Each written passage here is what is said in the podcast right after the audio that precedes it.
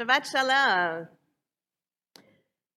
Did you know that 13.6% of Canadians aged 20 years and older, which is 3.9 million of us, live with osteoarthritis? Thank you, Public Health Agency of Canada, for that statistic. Some of you know that I am one of those lucky 3.9 million Canadians. I live with osteoarthritis, or OA, which is a progressive disease of the joint, and it most commonly affects the joints of the hands, or the feet, or the hip, or the knees, or the spine, but for me, it's my left knee. So how does my OA impact me? Well, even though I participate in Torah and Tree Pose, which is our monthly mindfulness and yoga class, I don't do all of the poses. I listen to my body. I've also learned the hard way that walking up or down the Casaloma stairs, or the stairs that reach the footbridge of the Cedar Vale Ravine, they're poison-like for me, so I just don't attempt to do them anymore. But every now and then, I experience a flare-up, like I did in June 2021 when we moved into our house and I was walking up and down stairs more than usual, or this past Sukkot as I decorated our sukkah and I wasn't paying attention that I was going up and down stairs, even though it was just three at a time. But it was three here, four there, three here, four there. Ugh, it was not good. And so when that happens, Tylenol and other pain medications become my friend, and I ice my knee at home, and I engage in minimal kvetching, more like acknowledging the sensation of pain to my family, and then the pain eventually subsides. Now, some of you have lovingly noticed that I don't always do so well on the BEMA steps in the sanctuary, because those steps in that room, they're actually really difficult for people with bad knees. But here's the amazing part. The osteoarthritis does not define who I am. It is not who I am, but it's always there. And I join legions of people who have so many different physical disabilities that do not define who they are. In chapter 32, verse 25 of this week's Parsha, we read, "Vayivater Yaakov levado vayeavek ish imo ad alot hashachar." Jacob was left alone, and a figure wrestled with him until the break of dawn. Now, who this figure is, this Ish, that's up to interpretation, and the commentaries go to town with ideas. But what happens as a result of this wrestling match? Well, Jacob didn't fare so well. Vayar ki lo yachol lo, vayiga bechaf yerecho, vateka kol yerech Yaakov, behe'afko imo. When he saw that he had not prevailed against him, he wrenched Jacob's hip at the socket, so the socket of his hip was strained, and he wrestled with him. Strained is a nice way of saying what happened to him. Rashi writes that it was violently torn from the joint. And Rashi's grandson, the Rashbam, he writes that the hip was completely dislocated from the socket. And Hizkuni wrote also that the Ish succeeded in dislocating his thigh. And so the residuals of this wrestling match was that Yaakov was never the same physically. He was left with a limp for the rest of his life. So how did this disability impact the stress of losing Joseph and then finding Joseph? What was going on with the mind-body connection at that point? How did he travel to Egypt? And was he able to get down on the ground and play with all of his grandchildren and his great-grandchildren with that particular disability? I don't know. I've always wondered, how did it impact his sense of self? Because I know that it does not make me feel good when my own child needs to help me up from the floor, or when she says things to me like, "Ima, is this your good knee or your bad knee?" before she turns me into a human jungle gym. She should have a mom with two good knees, right? But she doesn't. Rabbi Adam Zeff writes that the limp is not a sign of failure on Jacob's part. After all, the angel says that he has wrestled with beings human and divine and then prevailed. Instead, the continued weakness in Jacob's leg that causes his limp is a marker of his encounter with holiness. Now, having a physical disability is not always a marker of an encounter with holiness, but it is never a failure. Throughout the year, our tradition emphasizes inclusion and noting differences.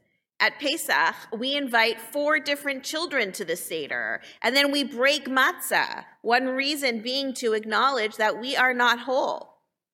At Shavuot, we learn from Midrash that all were present at Sinai, regardless of our abilities. And at Sukkot, there's a Midrash that the Arba Minim, the Lulav, and the Etrog, they represent all Jews bound together, able-bodied or not. Now, Yaakov, from this week's Parsha, he wasn't the only person in the Torah that we know about that had a physical disability, the most prevalent being Moses, with his speech impediment, a severe speech impediment, so severe he needed Aaron to speak for him. Moses was still able to lead the Israelites to both God and the Promised Land. And we also know that there were other physical disabilities. In the Holiness Code of Vayikra, we read, "Lo tekalel cheresh ve'lifnei iver lo titen michshol." Do not curse a person who is deaf, and do not place a stumbling block in front of a person who is blind. During the time of the Torah, even back then, there were people who couldn't see 100% and who couldn't hear 100%. Now, the glasses that so many of us are wearing and those really teeny tiny hearing aids that a lot of you are wearing, they're innovative for our time, but the reason for wearing them has been around since the Torah. Now, the prophet Micha said, "Bayom hahu ne'um Adonai osfa hatzolea v'hanidacha." On that day, declares the Lord, I will assemble the lame and will gather the outcasts.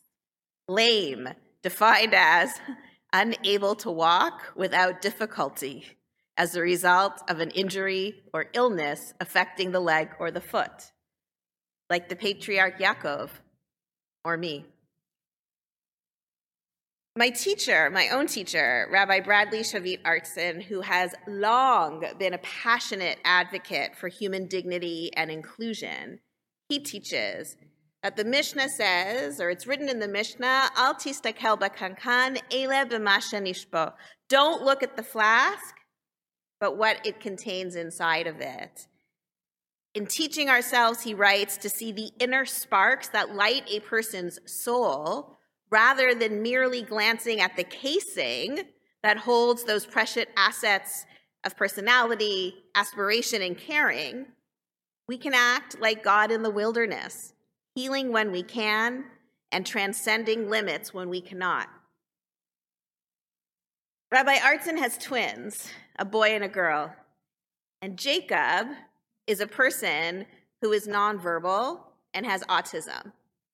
Jacob communicates, and he's been doing it for years, via facilitated communication, and instead of speaking like this, he types on a computer or an iPad. A few years ago at an event, Jacob communicated the following. "I'm a person just like you," said Jacob. "I am a part of a wonderful Jewish family. I vote, I like playing sports, and I listen to NPR. The difference between us is that I communicate by typing, and most of you communicate by speaking. I want to propose that including people with disabilities in faith communities really isn't about disability at all. In my experience, inclusion is really a mindset that each person has dignity and value, no matter who they are. I think in the end, all human beings want to feel we can belong. In the first chapter of the Torah, God said, let's make man in our image after our likeness. And God created all of us in God's image. We are all created in the same image of God, even if we have a bad knee or hip, or if we're hard of hearing, or if we're on the spectrum. Since 2009, the North American Jewish communities have been celebrating Jewish Disability Awareness Month, which is now known as Jewish Disability Awareness, Acceptance, and Inclusion Month. It's a February month. And obviously it's not February, it's December something. But this message should not be designated for 1 month of the year only. If Yaakov started limping in this week's Parsha, then disability and inclusion can be discussed now. So I want to leave you today with 4 ways to be an ally to people with disabilities from a much larger piece, as outlined by Jordan Dashow when he was the Eisendrath Legislative Assistant for the Religious Action Center of the Reform Movement, and he's currently the Executive Director of the U.S. Congressional LGBTQ+ Equality Caucus. And these are his 4 suggestions. Number 1, listen to people with disabilities. No one knows how to advocate for people with disabilities better than people with disabilities themselves. And being an ally isn't about taking charge. It's about being willing to learn from people with disabilities and modeling your inclusion and advocacy efforts based on their priorities. Number 2, educate yourself. No one is born an ally, but through continuous education, we can better ourselves to be stronger allies. Number 3, be conscious of the language that we use.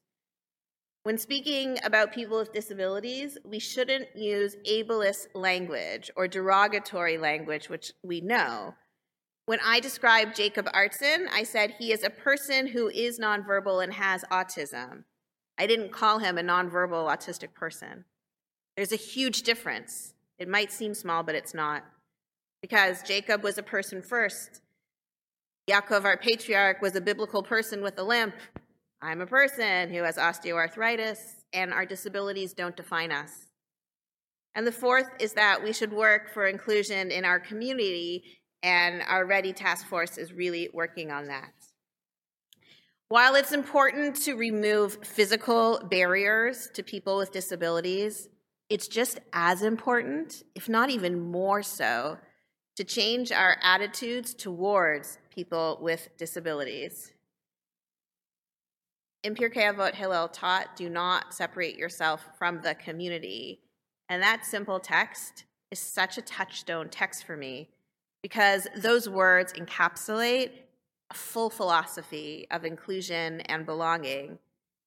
Al tifrosh min hasibur, do not separate yourself from the community, reminds us that there are structural barriers that we are responsible for tearing down, so that the walls of our sanctuaries and the bonds of our communities are open to everyone. We're all created in God's image. That's how we should be defined. That's what unites humanity, all of us, whether we are able-bodied or not. Shabbat shalom.